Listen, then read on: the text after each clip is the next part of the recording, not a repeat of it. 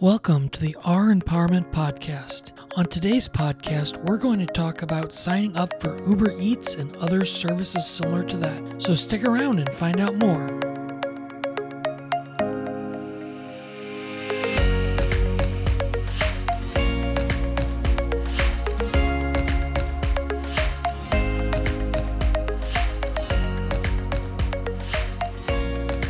Thank you for joining me today. My name is Keith, and I'll be your host today. Today, we're talking about something that's outside of my realm of comfort and something that's somewhat new to me, and that's delivering Uber Eats. I was very curious about this particular service. I've recommended several of my clients trying to use Uber Eats or Uber as a way of making a little bit of extra money when they're not at work to help pay down any bills or debts, but I had not really ever used it myself. A few years ago, I found myself unemployed and had signed up to do Uber, but had found a job in construction before I ever had to drive an Uber. So back to the present day. I decided I would sign up to be an Uber Eats driver just to see what it was like and give my clients any suggestions about how to do it or how the sign up process might work. This podcast is really going to focus on the sign up process. So there may be other podcasts in the future that talks about the tips and tricks of being an Uber Eats driver. We'll cover a few of them in this podcast, but for the most part, we're going to stay in the signing up mode. So, to start with, there are a whole bunch of different services from Uber Eats, Grubhub, the list goes on and on and on. I selected Uber Eats partially just because I had signed up to be an Uber driver in the past, but each one has its own unique uh, benefits. The reality to me is they're all about the same. Some are going to pay a little bit more for your time, some are going to have some benefits as far as like stocks or profit sharing, whatever the case might be, depending how much time you drove, and some will have drive time uh, benefits. But the reality is, at the end of the day, you're going to make about the same money in all of them. So do your research.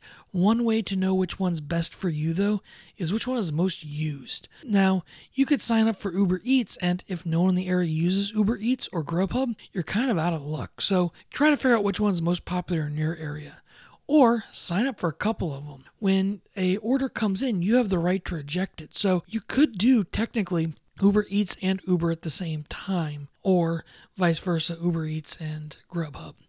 So, something to think about there. For me, I just signed up for the one, and it was plenty. So, to start with, before you ever start consider driving for Uber Eats or any of those other services, you're going to need a few things. The first one is a smartphone. All the orders are delivered, taken, and given through a smartphone. Reviews are given through smartphone addresses are given through a smartphone, you got to have a smartphone and it's got to have reliable service. In addition to that, to me, you're going to need some kind of cell phone charger and maybe even some kind of mount so that you can mount your cell phone so it's easily seen in hands free driving. Because in a lot of cities and states, hand free driving is now the law. So make sure you abide by that. You're also going to need car insurance. I believe most of them you only need liability for doing Uber Eats, but if you're doing an actual like ride share like Uber, you're going to need like full liability coverage. You're also going to need a driver's license, registration for the car that is current, photo of your shoulders and up. That one kind of surprised me, and a debit or bank account of some sort. Now, there's kind of ways around that. If you can get a card at like Walmart, they've got like Visa prepaid cards you can add money to again, then you can use that as well but you're going to need some way for them to deposit the money. The key is is you're going to need a few basic things on top of just some basic knowledge about how to use a cell phone and technology. The process of signing up is pretty easy itself. I start out by just googling sign up for uber eats. It popped right up went to the website it asks some really basic questions, you know, your email address, your name, and then it kicks in with like wanting to know your social security number so they can do a background check on you. And then I was doing it on my phone, so it was simple, but it asked for a photo of my state issued driver's license, my car registration, my insurance card, and uh, I just took photos of all that stuff and sent it in. And then I had to take a picture of myself from my shoulders up which was kind of weird. I was unshaven and not in a particularly nice clothing, so I had to change and shave. I was doing it late at night, so that kind of surprised me. But I guess it makes sense. People want to see the clothes or the person that they are dealing with. So makes people feel safe, I suppose. So that was the basic process. What kind of surprised me, I thought, uh, and I think it surprised me the first time as well as this time was you don't immediately start driving. They have to do a background check. They're going to kind of check you out. So it takes up to a week sometimes to get approved to be a driver. In that time, though, there's a few things you can do. The first one is actually order from the app you've chosen. Again, in my case, it's Uber Eats. But if you order from it, you can kind of see how people handle it. Not only from the app side, how you actually order from it, but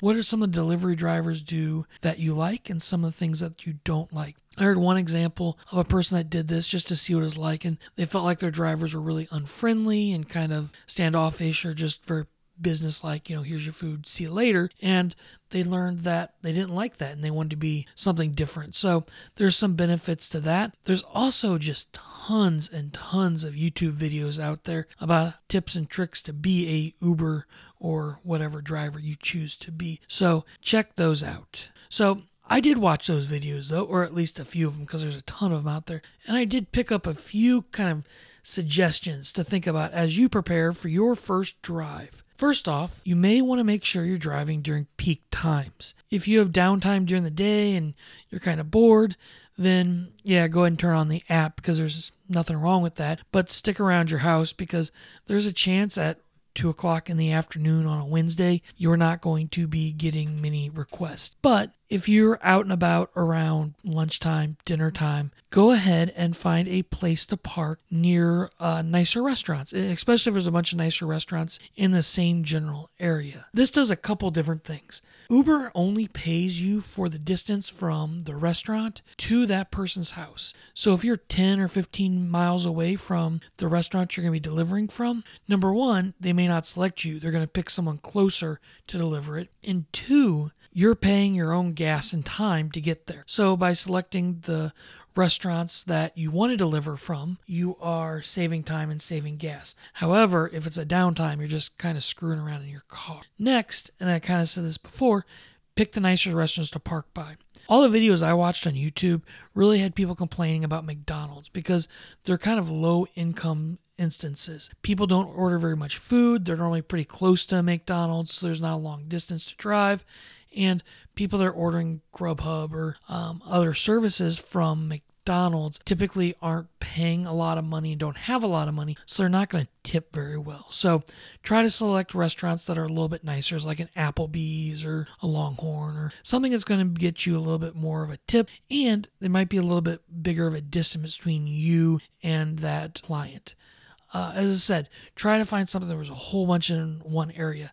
Um, a lot of times you'll see strip malls or malls with this um, kind of large amount of restaurants that you can deliver to. Next would be to start during a slow time. I know that sounds crazy because I just said you could get bored and there might not be people to order. But during the quick times, there's going to be a lot of orders coming in. The restaurants are going to be busy and it's going to be really, really crazy. So the first time, couple times you go out, go during the slow time so you can go a little bit slower, get up to the cash register, and really have a better experience for yourself so you don't feel the stress and kind of stress out about it. Next, when you're thinking about doing this, I guess I always thought about this job as a low customer interaction but I think that's the wrong attitude. Going into this, you need to think of yourself as a waiter or waitress. You're taking the food from point A to point D to deliver it. And you need to make sure that you are focusing on the customer experience. So make sure you use your manners, you know, please, thank you, whenever you possibly can to help kind of soften the appearance of you. Make sure that you are keeping your car clean because they don't want to see a muddy car rolling up and thinking their food is in something that's really gross. Make sure you're keeping yourself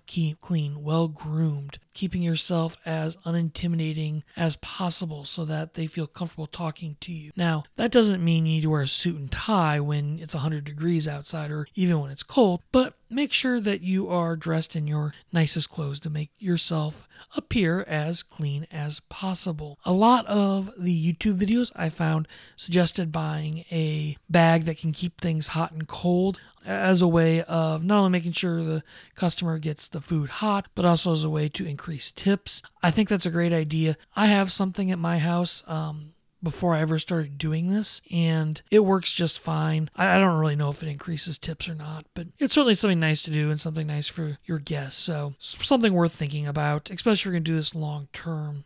Another thing you can do is really over communicate with the customers. So when you get the order, you go to the restaurant, you could say, send a quick text Hi, my name is Keith. I'm your Uber food driver. I'm at the restaurant waiting for your food. A few minutes later, text them, Hey, is there anything, um, condiments or utensils that I can pick up for you? I'm at the restaurant. And then once you get the food, just text them, The food is out. I am on my way to you. And then I found someone on YouTube saying that they like to send little thank you text messages after they delivered the food as a way of getting tips because not only can they tip you in cash, but they can tip you after you leave the their house. So they're just trying to end on a positive note. Another thing you can do in the line of condiments is keeping some in your car. So if you are still waiting now for your Uber Eats to be approved, start collecting those ketchup, mustard packets, spoons, forks, sporks, all those fun things so that if you do forget something or they forget to ask for something and they want it, you can just say, Hey, I've got it in my car, let me run out. Easy way to get a tip because a lot of the income that you're hoping to get from this Uber situation is from tips. I hope you found the information about Uber's Eats and the process of becoming an Uber Eat driver interesting and hopefully it'll lead you down a path to finding some additional income in your life. It's a great opportunity, really, because you don't have to schedule a time to work. You just simply turn on your phone, turn on the app, and get to work. From all of us here at Our Empowerment, we really appreciate you listening today and hope you got something from it. Until next time, remember, it's always the darkest just before sunlight turns on.